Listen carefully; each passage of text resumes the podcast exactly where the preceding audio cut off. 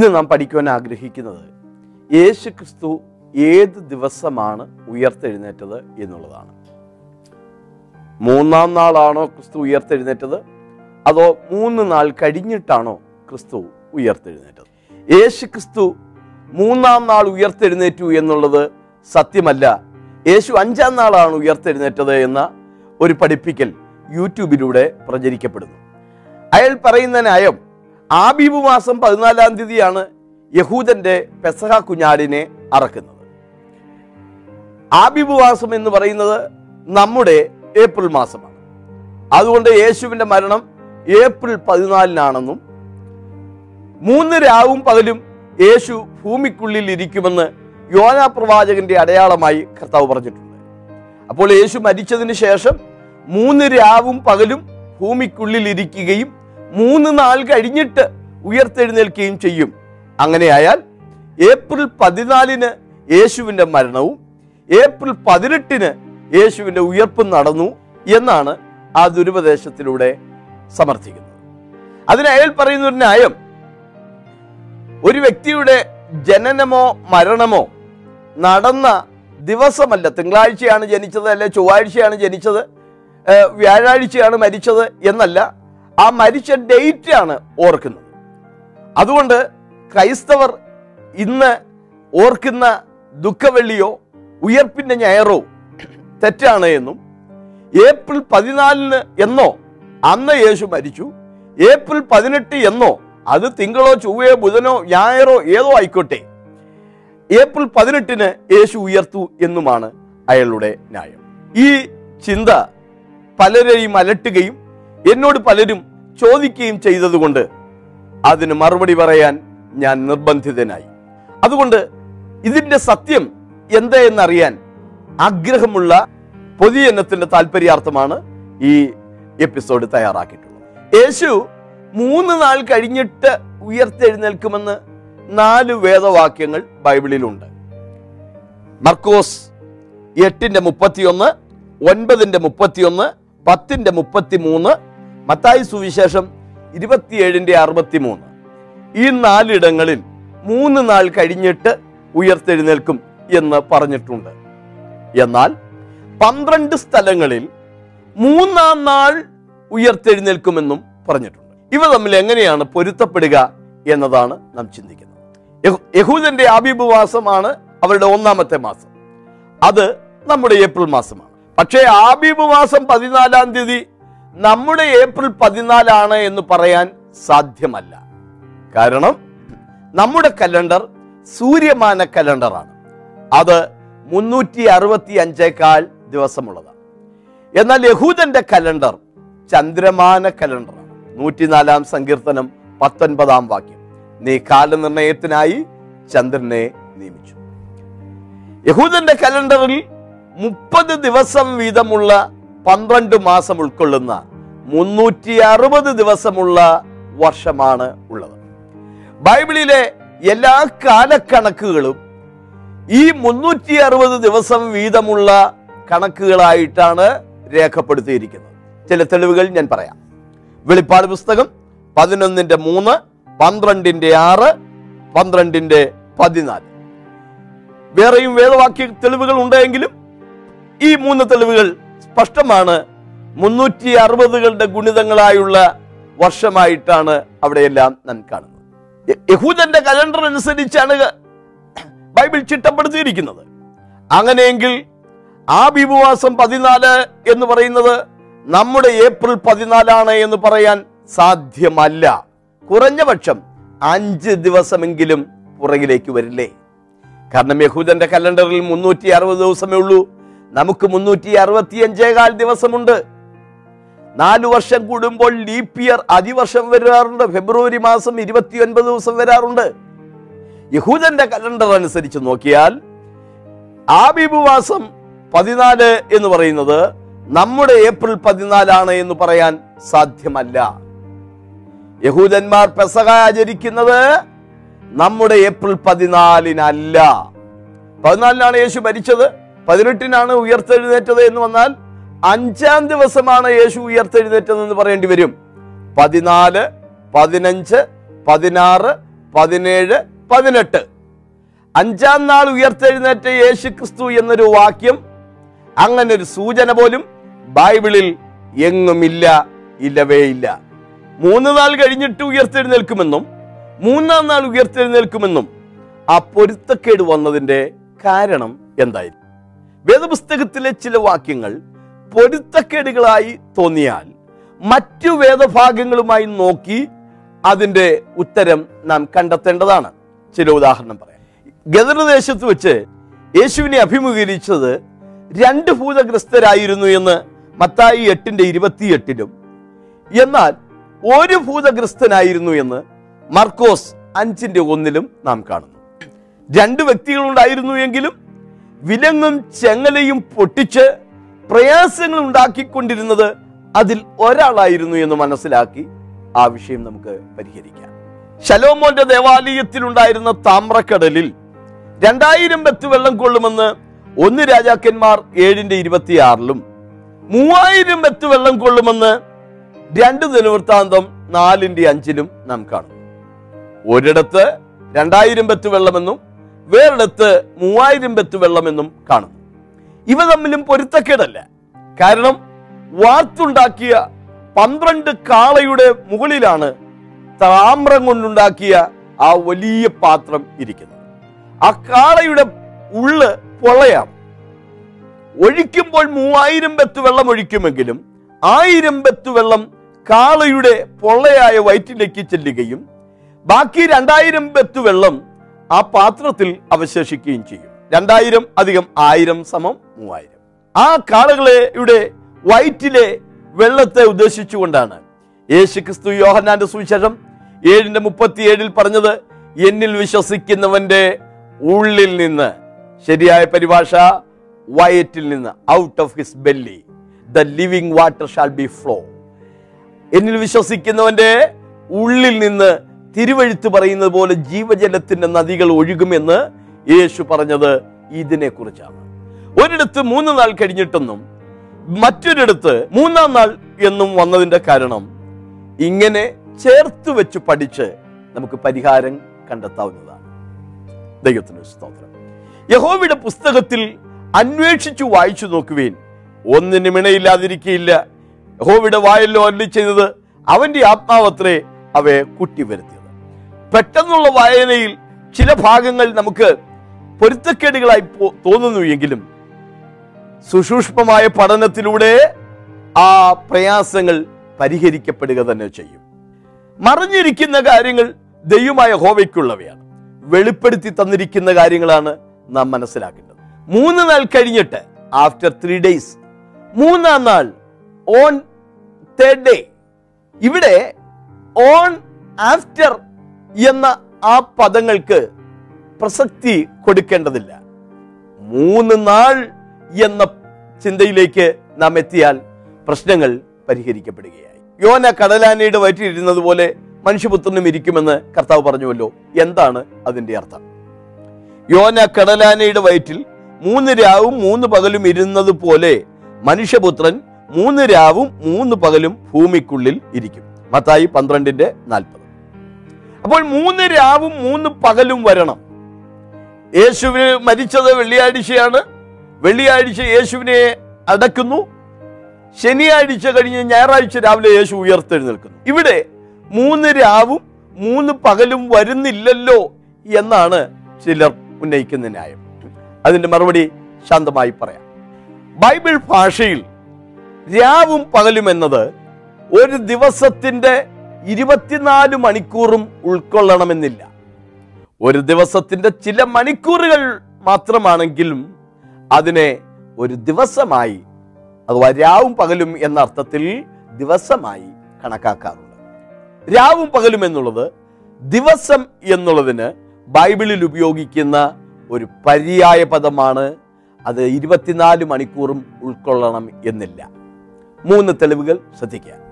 ഒന്ന്, ഉൽപ്പത്തി ഏഴിന്റെ നാല് പന്ത്രണ്ട് വാക്യങ്ങളിൽ നോഹയുടെ കാലത്ത് നാൽപ്പത് രാവും പകലും മഴ പെയ്തു എന്ന് വായിക്കുന്നുണ്ട്.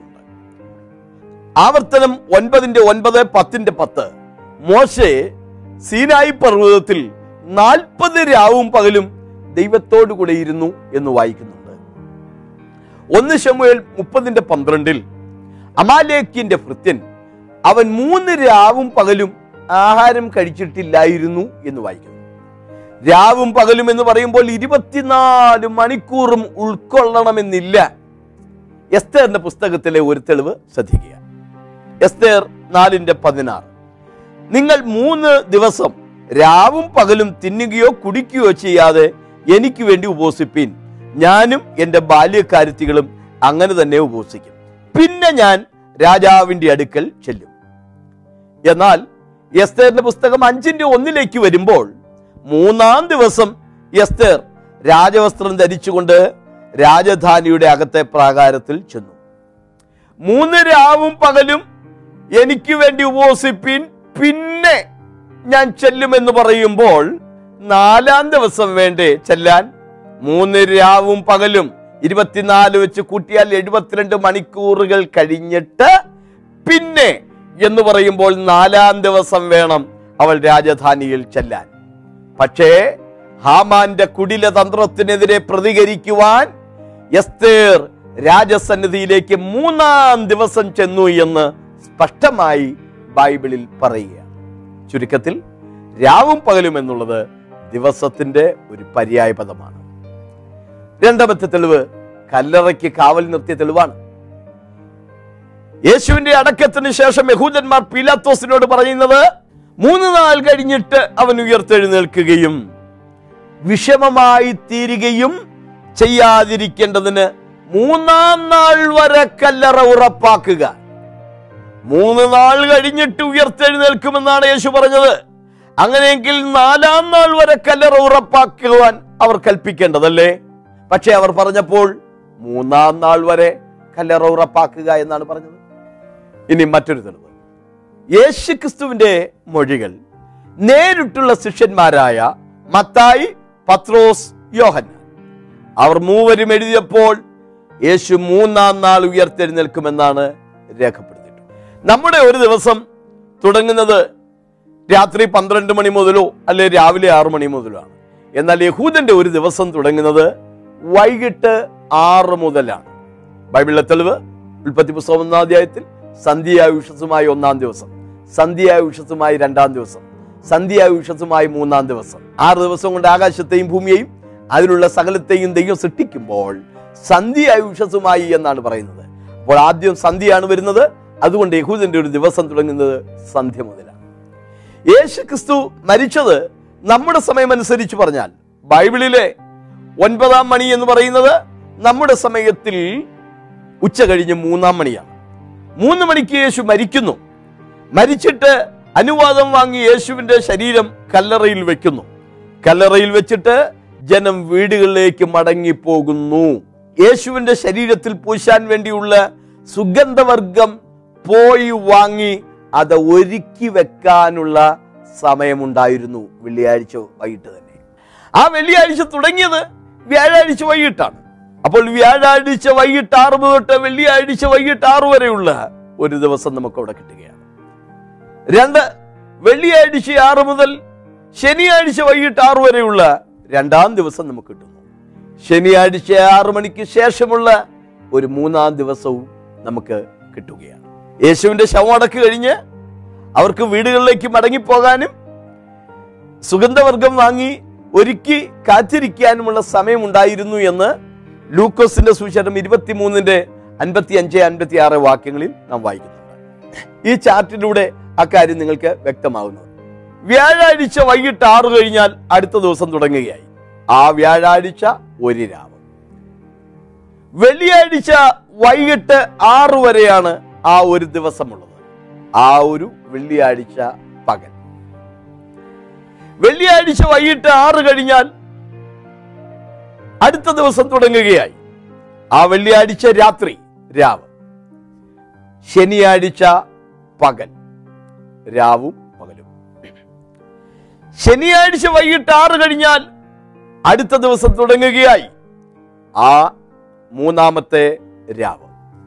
ഞായറാഴ്ച പകലാണ്, അതിരാവിലെയാണ് യേശു ക്രിസ്തു ഉയർത്തെഴുന്നേൽക്കുന്നത്.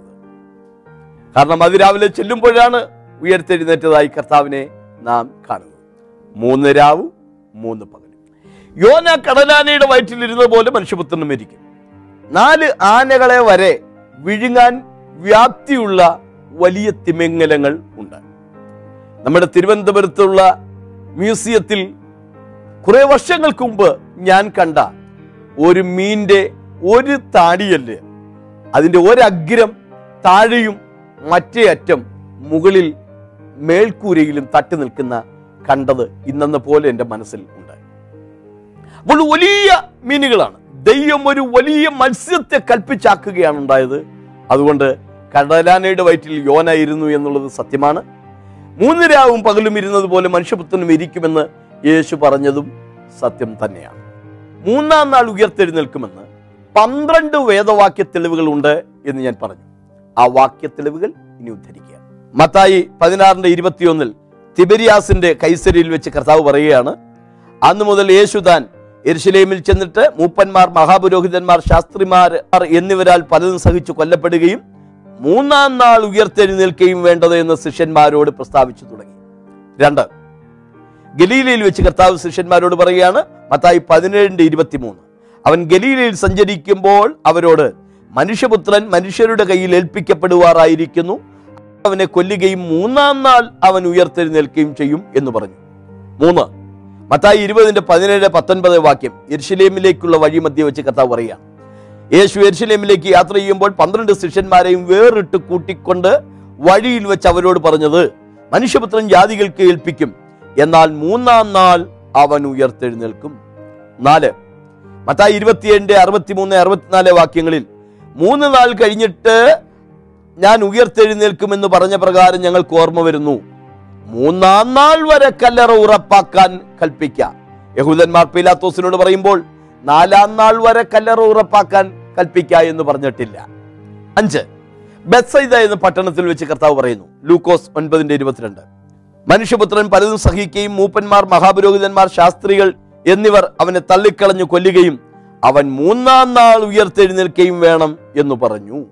ആറ്, യെരുശലേമിലേക്കുള്ള യാത്രാ മധ്യ കർത്താവ് പറയുകയാണ്, അവർ അവനെ പരിഹസിച്ച് അപമാനിച്ച് തുപ്പി തല്ലിയിട്ട് കൊല്ലുകയും മൂന്നാം നാൾ അവൻ ഉയർത്തെഴുന്നേൽക്കുകയും ചെയ്യും. ലൂക്കോസ് പതിനെട്ടിന്റെ മുപ്പത്തിരണ്ട് മുപ്പത്തി മൂന്ന് വാക്യം. ഏഴ്, ഉയർപ്പിന്റെ ദിവസം കല്ലറയിലേക്ക് ചെന്ന സ്ത്രീകളോട് ദൂതന്മാർ പറയുകയാണ്, ലൂക്കോസ് ഇരുപത്തിനാലിന്റെ ഏഴ്, ദൂതന്മാർ സ്ത്രീകളോട്, മുമ്പേ ഗലീലയിൽ ഇരിക്കുമ്പോൾ തന്നെ അവൻ നിങ്ങളോട് മൂന്നാം നാൾ ഉയർത്തെഴുന്നേൽക്കുകയും വേണമെന്ന് പറഞ്ഞത് ഓർത്തുകൊള്ളുവീൻ.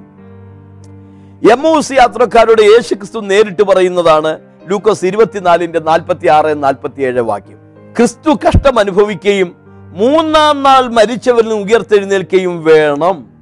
യേശുവിനോട് എമ്മൂസ് യാത്രക്കാർ പറയുമ്പോൾ പറയുന്നത്, അവർ അവനെ മരണശിക്ഷയ്ക്ക് ഏൽപ്പിച്ചു ക്രൂശിച്ചു, ഇത് സംഭവിച്ചിട്ട് ഇന്ന് മൂന്നാം നാൾ ആകുന്നു. യേശു ഉയർത്തെഴുന്നേറ്റ് അന്ന് പറഞ്ഞ വാക്കാണ്, ഇത് സംഭവിച്ചിട്ട് ഇന്ന് മൂന്നാം നാൾ ആകുന്നു.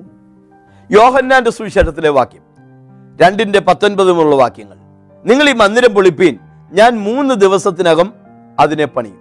അവനോ തൻ്റെ ശരീരം എന്ന മന്ദിരത്തെ കുറിച്ച് അത്രേ പറഞ്ഞത്.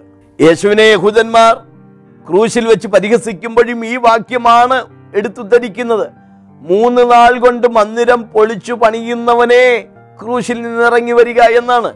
മൂന്ന് ദിവസത്തിനകം ഈ മന്ദിരം ഞാൻ പണിയുമെന്നാണ് യേശു പറഞ്ഞത്. ഈ മന്ദിരം എന്ന് യേശു പറഞ്ഞത് നാൽപ്പത്തി ആറ് വർഷം കൊണ്ട് യഹൂദന്മാർ മനോഹരമായ കല്ലുകളാലും വഴിപാടുകളാലും നിർമ്മിച്ച മന്ദിരമാണെന്ന് യഹൂദന്മാർ തെറ്റിദ്ധരിച്ചു. പക്ഷേ തിരുവെഴുത്ത് പറയുകയാണ്, യേശുവോ തൻ്റെ ശരീരമെന്ന മന്ദിരത്തെക്കുറിച്ച് അത്രേ പറഞ്ഞത്, മൂന്ന് ദിവസത്തിനകം. ഇനിയും ധന്യനായ പൗലോസിന്റെ വാക്ക് നോക്കണം, ഒന്ന് കൊരിന്ത്യർ പതിനഞ്ചിന്റെ മൂന്ന് നാല് വാക്യം, ക്രിസ്തു നമ്മുടെ പാപങ്ങൾക്ക് വേണ്ടി തിരുവെഴുത്തുകളിൻ പ്രകാരം മരിച്ചു, അടക്കപ്പെട്ടു, തിരുവെഴുത്തുകളിൻ പ്രകാരം മൂന്നാം നാൾ ഉയർത്തെഴുന്നേറ്റു.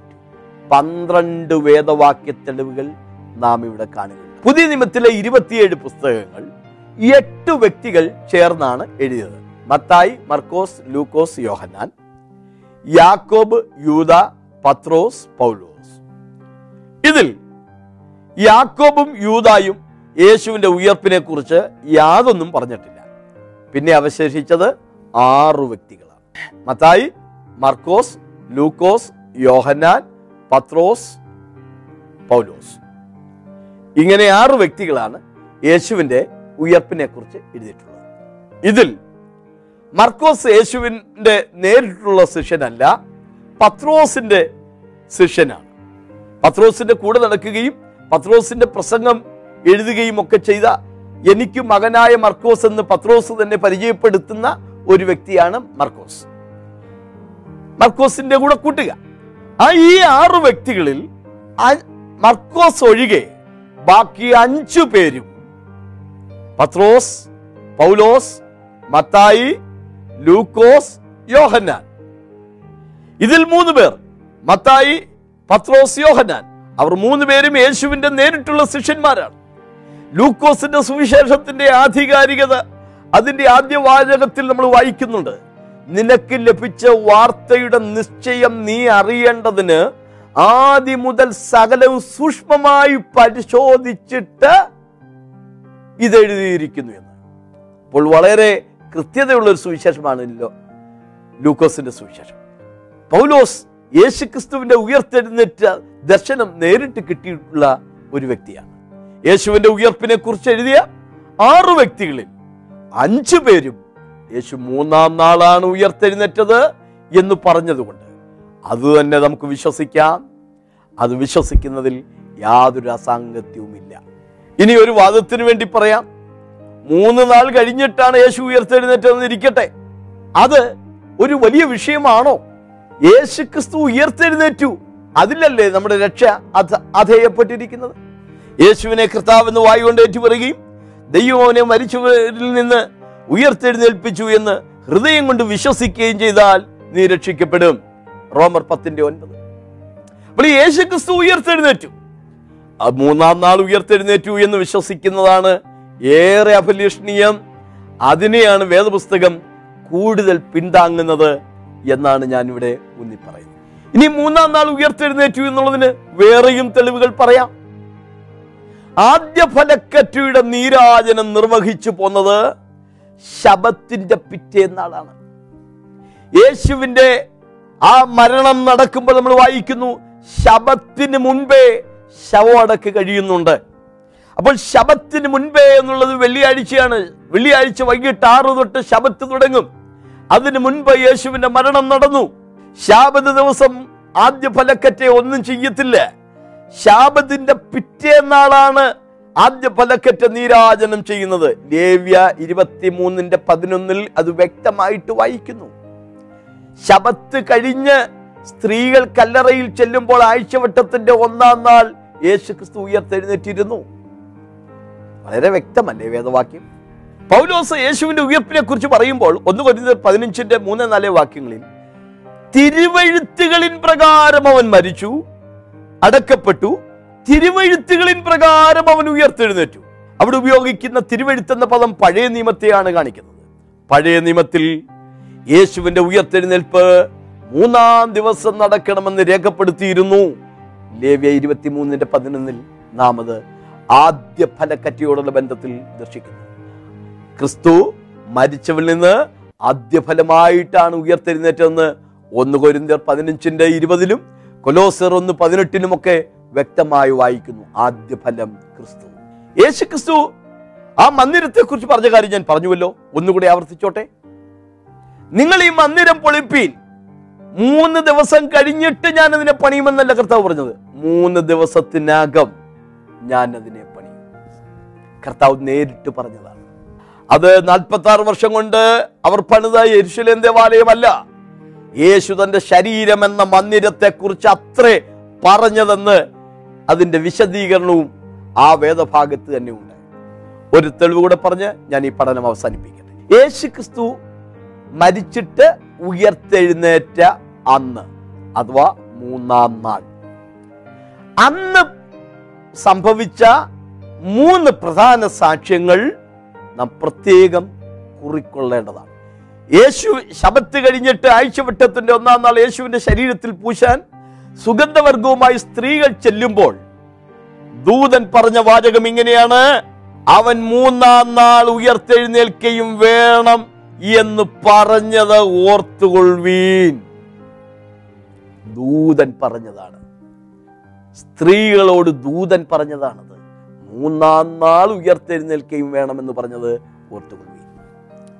രണ്ട്, എമ്മൗസ് യാത്രക്കാർ യേശുവിനോട് പറയുകയാണ്, വാക്കിലും പ്രവൃത്തിയിലും ശക്തനായ ഒരു പ്രവാചകൻ ഞങ്ങളുടെ ഇടയിലുണ്ടായിരുന്നു.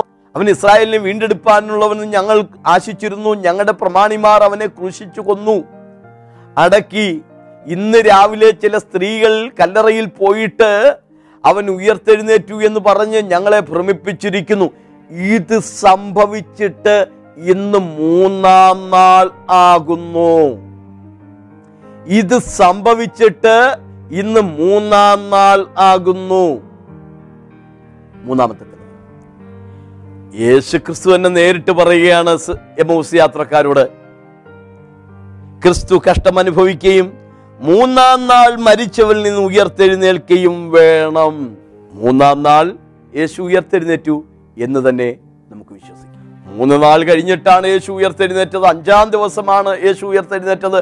ഏപ്രിൽ പതിനാലിന് മരിച്ചു, പതിനെട്ടിന് ഉയർത്തെഴുന്നേറ്റു, അങ്ങനെ അഞ്ചാം ദിവസമാണ് യേശു ഉയർത്തെഴുന്നേറ്റത് എന്നൊക്കെ പറഞ്ഞ് വിശ്വാസികളുടെ വിശ്വാസത്തിന് ഇളക്കം വരുത്താനും കലക്കമുണ്ടാക്കാനും ശ്രമിക്കുന്നത് ഉചിതമല്ല എന്ന് മാത്രം ഞാൻ പറയുന്നു. മൂന്നാം നാൾ ഉയർത്തെഴുന്നേൽക്കുമെന്ന് പന്ത്രണ്ട് പ്രാവശ്യം പറഞ്ഞിരിക്കുന്നു. രാവും പകലുമെന്നുള്ളത് ദിവസത്തിൻ്റെ ഏതെങ്കിലും മണിക്കൂറുകൾ മാത്രം ഉൾക്കൊണ്ടാൽ മതി. വ്യക്തമായ പഴയ നിയമത്തിലെ തെളിവുകൾ, കല്ലറയ്ക്ക് കാവൽ നിർത്തിയ തെളിവുകൾ, അതുപോലെ തന്നെ യേശുവിൻ്റെ സ്വന്തം വാക്കിൻ്റെ തെളിവുകൾ ഒക്കെ നാം കാണുകയുണ്ടായി. ആകയാൽ ഉയർത്തെഴുന്നേറ്റ ക്രിസ്തുവിൽ നമുക്ക് വിശ്വസിക്കാം. യേശു ഉയർത്തെഴുന്നേറ്റത് കൊണ്ടാണ് നമുക്ക് വേണ്ടി പിതാവിൻ്റെ സന്നിധിയിൽ പക്ഷവാദം ചെയ്യാൻ ഒരു മധ്യസ്ഥനുണ്ടായത്. യേശു ഉയർത്തെഴുന്നേറ്റത് കൊണ്ടാണ് നമുക്കും ഒരു ഉയർപ്പ് ലഭിക്കും എന്നുള്ള പ്രത്യാശ കിട്ടിയത്. യേശു ഉയർത്തെഴുന്നേറ്റത് കൊണ്ടാണ് നമ്മുടെ കർത്താവ് ഇന്നും ജീവിക്കുന്നു എന്ന് നമുക്ക് ധൈര്യമായി പറയാൻ കഴിയുന്നത്. ഉയർത്തെഴുന്നേറ്റ ക്രിസ്തു നമ്മെ ചേർക്കുവാനായി ഇനി എത്രയും വേഗം മടങ്ങി വരും. മരിച്ചിട്ട് മൂന്നാം നാൾ ഉയർത്തെഴുന്നേറ്റ ക്രിസ്തുവിൽ അചഞ്ചലമായി വിശ്വസിക്കുവാൻ, ആ വിശ്വാസത്തിൽ മുന്നോട്ട് പോകുവാൻ ദൈവം നമ്മേവരെയും സഹായിക്കുമാറാകട്ടെ. പ്രാണനെ വിട്ടാൽ പിന്നെ എവിടെ? ജിജ്ഞാസ ഉളവാക്കുന്ന ഈ ചോദ്യത്തിന് ബൈബിളിന്റെ വിശദമായ മറുപടി. മരണാനന്തര ജീവിതം സത്യമാണോ? മരിച്ചവർ മടങ്ങി വരുമോ? മനുഷ്യാത്മാവ് ഒരു യാഥാർത്ഥ്യമാണോ? മരിച്ചവരുടെ ആത്മാവിനെ ആരെങ്കിലും കണ്ടതായി തെളിവുണ്ടോ? യേശുവിന്റെ മടങ്ങിവരവും തുടർ സംഭവങ്ങളും എന്തൊക്കെയാണ്? തുടങ്ങി പഠനാർഹങ്ങളായ ഇരുപത്തിയഞ്ച് സന്ദേശങ്ങൾ. നൂറ്റി എഴുപത്തിയാറ് പേജുള്ള ഈ പുസ്തകം നിങ്ങളുടെ ചിന്തയെയും ആത്മീയ ജീവിതത്തെയും പരിപോഷിപ്പിക്കും, സംശയമില്ല. സ്ക്രീനിൽ കാണുന്ന ഞങ്ങളുടെ മറ്റ് പുസ്തകങ്ങളും ലഭ്യമാണ്. വിശദ വിവരങ്ങൾക്ക് താഴെ കാണുന്ന ഫോൺ നമ്പറിലോ വാട്സപ്പ് നമ്പറിലോ ഇന്ന് തന്നെ ഞങ്ങളുമായി ബന്ധപ്പെടാവുന്നതാണ്. കൊച്ചിൻ ഇന്റർനാഷണൽ എയർപോർട്ടിന് സമീപമുള്ള എ ജി ഫെലോഷിപ്പ് സെന്ററിൽ എല്ലാ ഞായറാഴ്ചയും വെള്ളിയാഴ്ചയും രാവിലെ ആത്മീയ ആരാധനയും വിടുതൽ ശുശ്രൂഷയും നടക്കുന്നു. നിങ്ങൾ കടന്നു വരിക, യേശു നിങ്ങളെ വിടുവിക്കും. അടുത്ത ആഴ്ച ഇതേ ദിവസം ഇതേ സമയം നമുക്ക് വീണ്ടും കണ്ടുമുട്ടാം. അതുവരെ ദൈവം നമ്മെ ഏവരെയും കാത്തു പരിപാലിക്കട്ടെ.